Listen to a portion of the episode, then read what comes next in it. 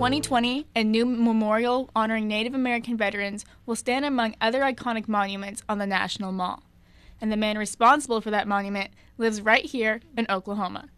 Welcome to the Inside OSU podcast. I'm Molly Sughroue. Today, I'm joined by correspondent Emily Bjorklund, who got the chance to sit down with Harvey Pratt, the artist behind this new memorial.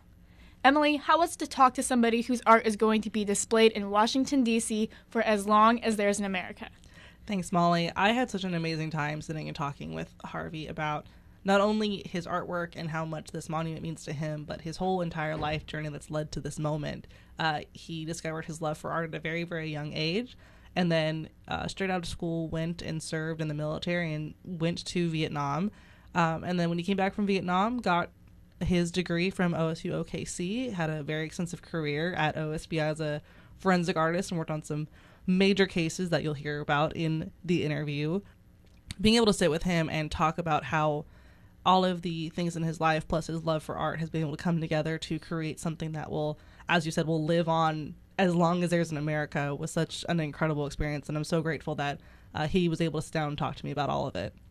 Now emily our listeners won't be able to see what his artwork looks like. Can you tell us a little bit about that absolutely his artwork is quite impressive and it covers wall to wall his home we did the interview in his home uh, just south of here and I would say about 90% of his home is covered in his own artwork. And it was absolutely stunning. And he did show us, you know, the pieces of what the memorial is going to look like. And we talked a little bit in the interview about the inspiration that he took from Native American culture to put into this memorial that he is creating.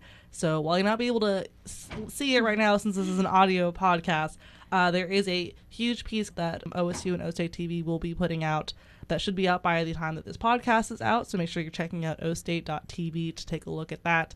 Uh, where you kind of get the chance to see not only his artwork, but what the monument is going to look like. For now, listen, take a listen here. well, let's go ahead and take a listen then. Here's Emily's interview with Harvey Pratt on the Inside OSU podcast. Mr. Pratt, let's start at the beginning. You were born here in Oklahoma in El Reno. Both of your parents are Native American, so technically you're a member of two tribes here in Oklahoma. Yes, I am. I'm on the rolls with the Cheyenne Arapahoes, but I am also a part Sioux. My mother's half Sioux, but she's not enrolled. We're still we're still enrolled with both of them. So, what was that like then, growing up, uh, being a part of those two different tribes? Honestly, uh, it was kind of difficult. You know, I grew up in uh, El Reno, and uh, with uh, a family that was very cultural and traditional family, uh, Native Americans, and uh, there was a lot of uh, of uh, racism. So it was difficult for us, and then there was some difficulty because I was both tribes in Arapaho and Cheyenne, but I was raised by Cheyennes, and so there was some difficulty there.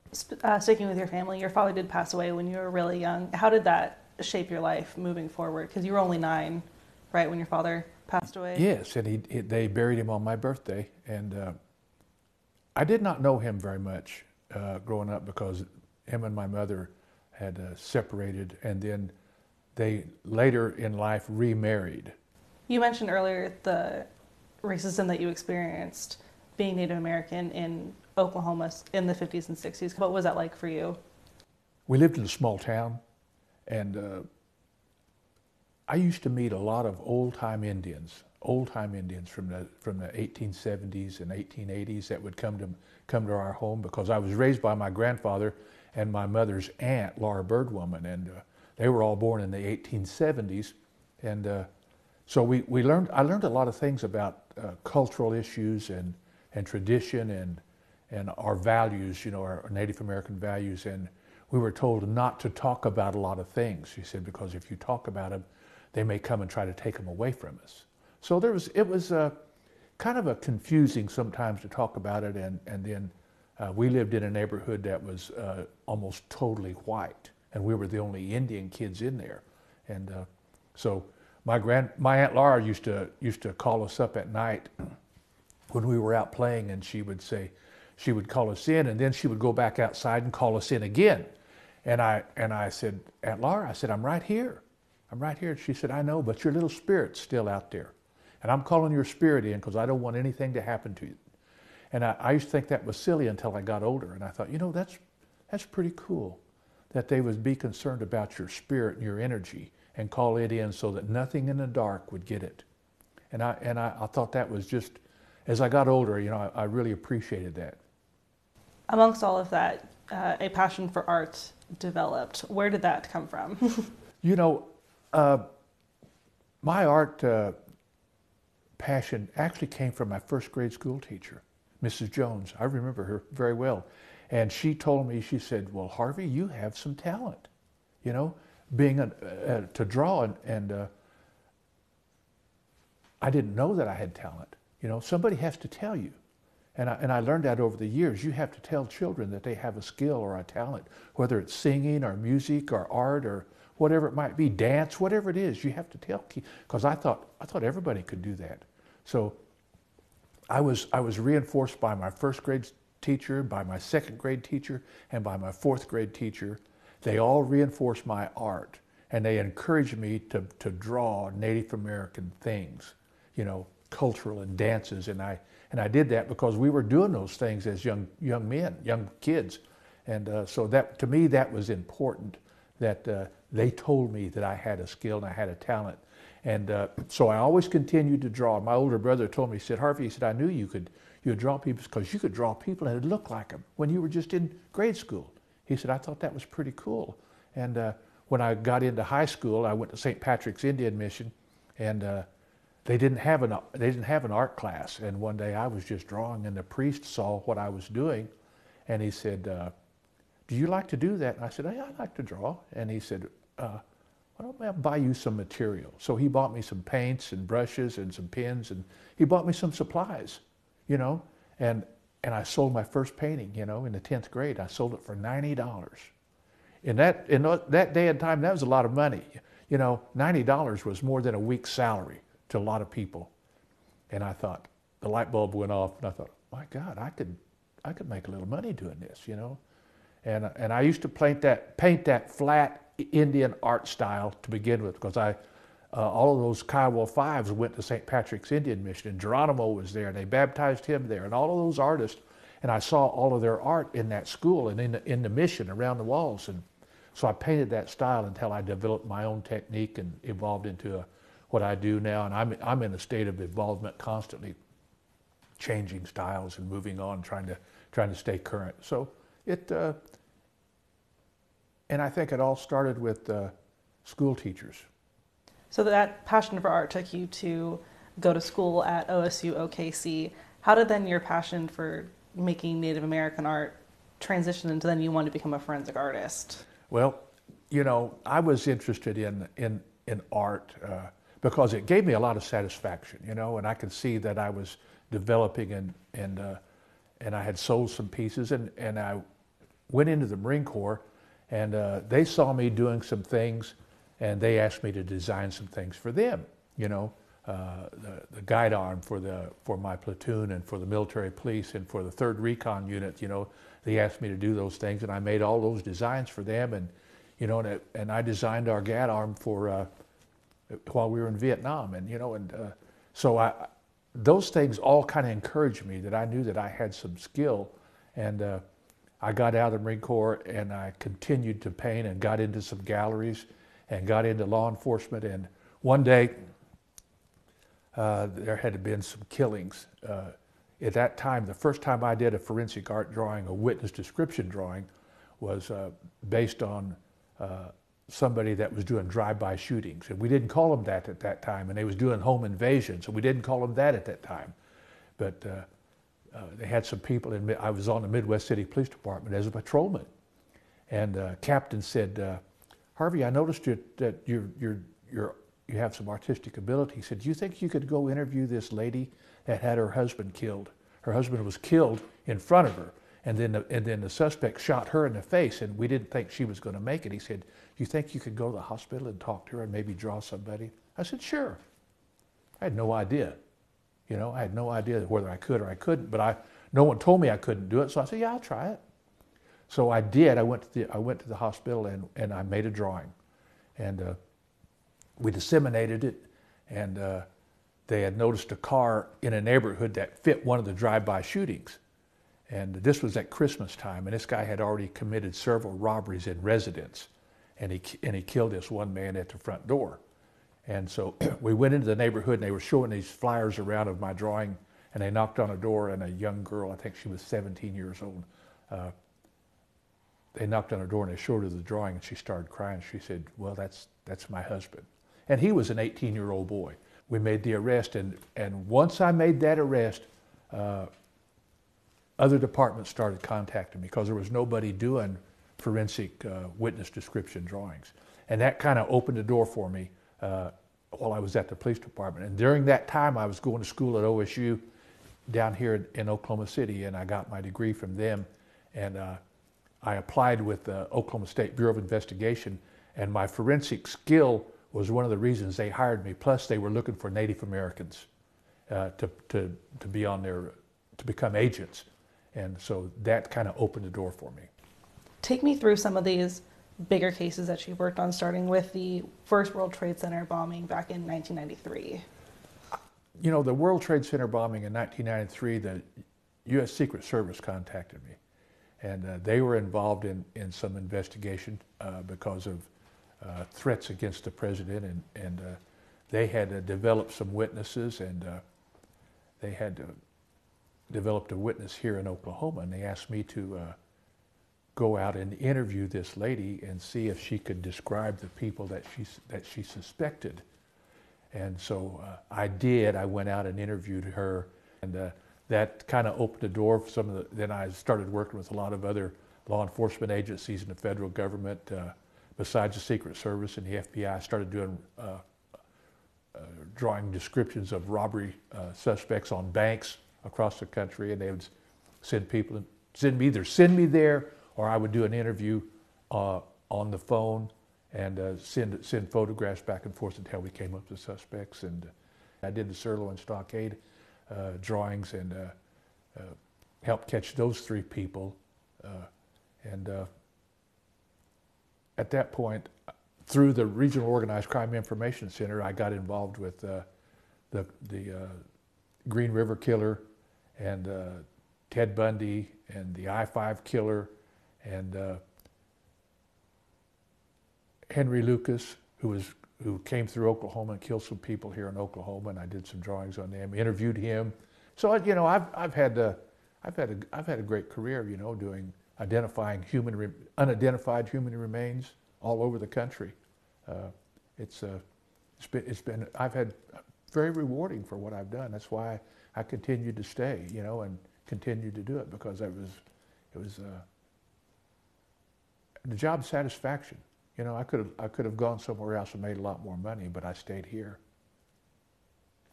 As a longtime resident and native of Oklahoma, what was that like to be working on the Oklahoma City bombing and working on the uh, the Murrah building? Because it is an event that. You know, I worked on the the Murrah building bombing and, and that investigation, and and uh, I was at uh, the lab when that explosion went off, and uh, uh, we had initially thought it was a gas line that, it, that caused an explosion. We didn't know, it, hadn't heard anything yet, and and uh, Gina and I, my wife Gina, and I uh, were, went. I went home and she was there, and we sat there, and and I was really kind of reluctant to go down there because when I found out that it that it uh, there was a lot of fatalities in that, a lot of those guys were my friends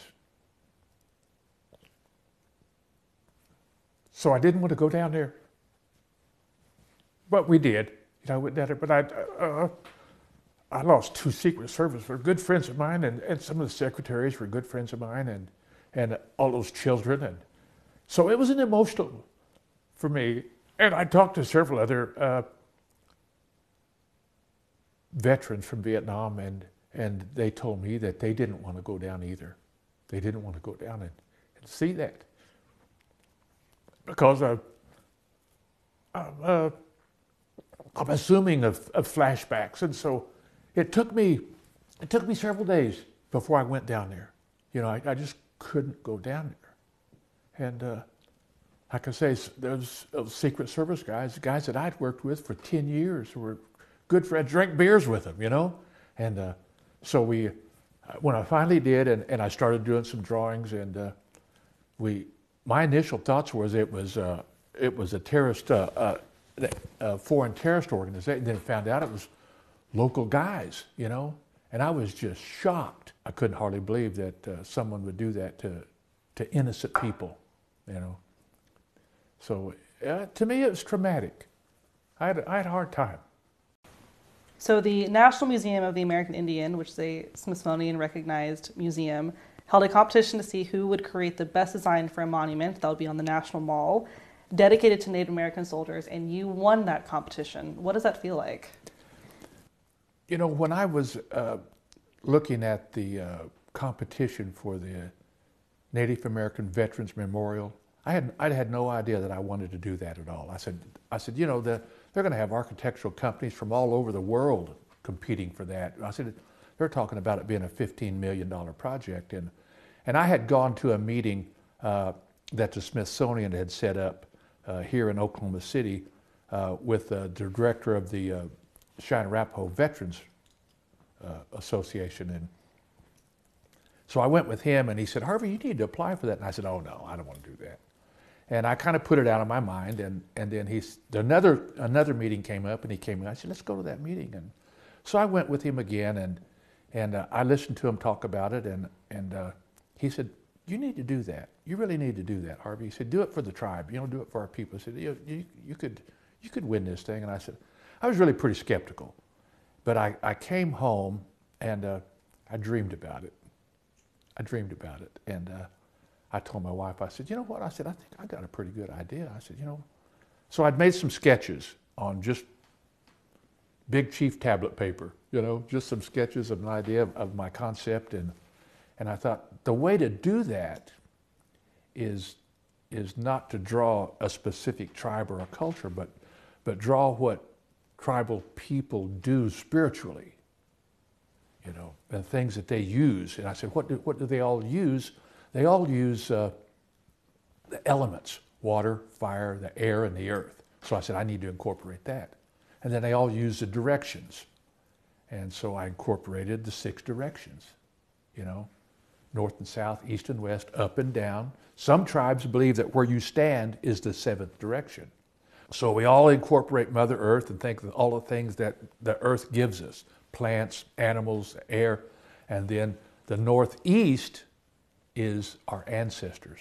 Our ancestors uh, gave us ceremonies and they gave us tradition. And so we always ask them uh, to bless us and, and that we continue those things. They never, they never gave us a written language, but they gave us those ceremonies. And ceremonies are all important to Native American people. So then I think, well, what, what is endless is a circle. And Indians people uh, believe in the cycle of life. So I incorporated all those things. We submitted them to, uh, to the Smithsonian and to the museum. And uh, they said, well, we're going to release this, the, the finalists on July the 4th. Well, June the 26th, early one morning, Gina and I were still in the bedroom, and the phone rang, and Gina picked it up, and she said, it's the Smithsonian. So I, she handed it to me and I said, hello. And he said, hey, this is Don.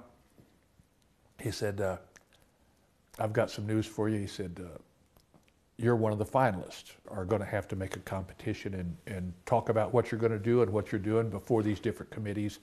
And uh, so uh, we made these arrangements to go to uh, the Smiths, to the museum and make our presentations.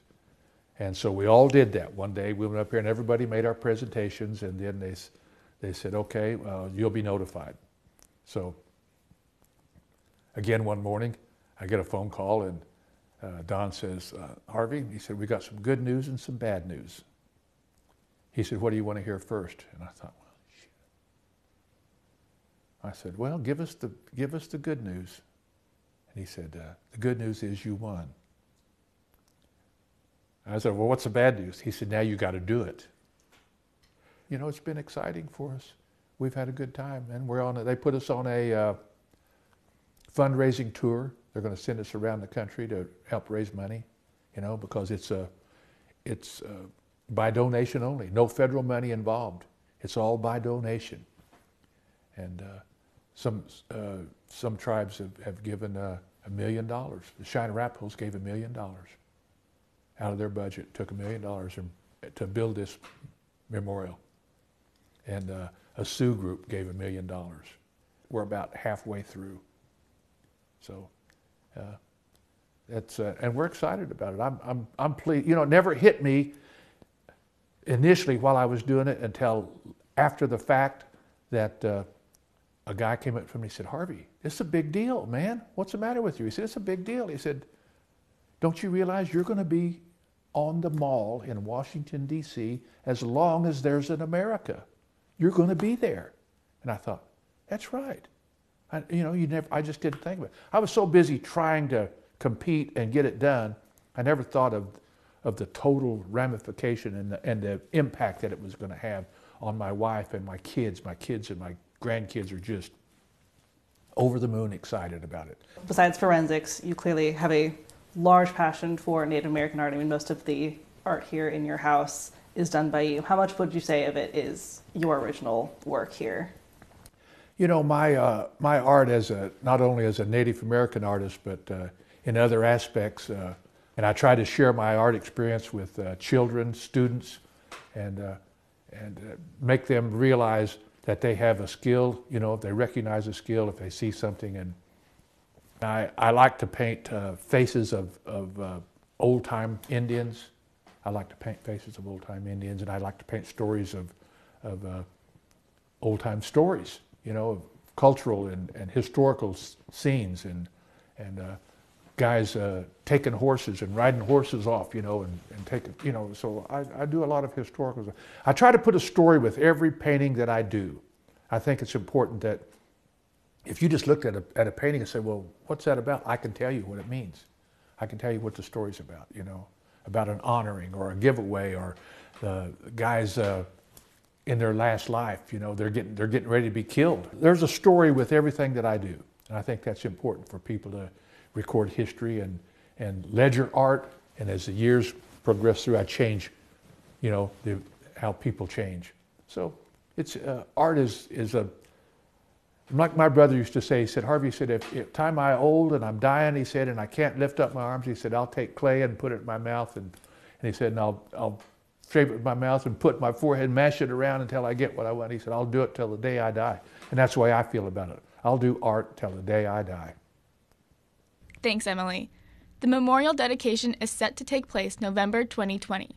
To learn more about it or to contribute yourself, visit AmericanIndian.si.com. Thank you for tuning in for another episode of the Inside OSU podcast. I'm Molly Sughroue, and we'll see you again next week.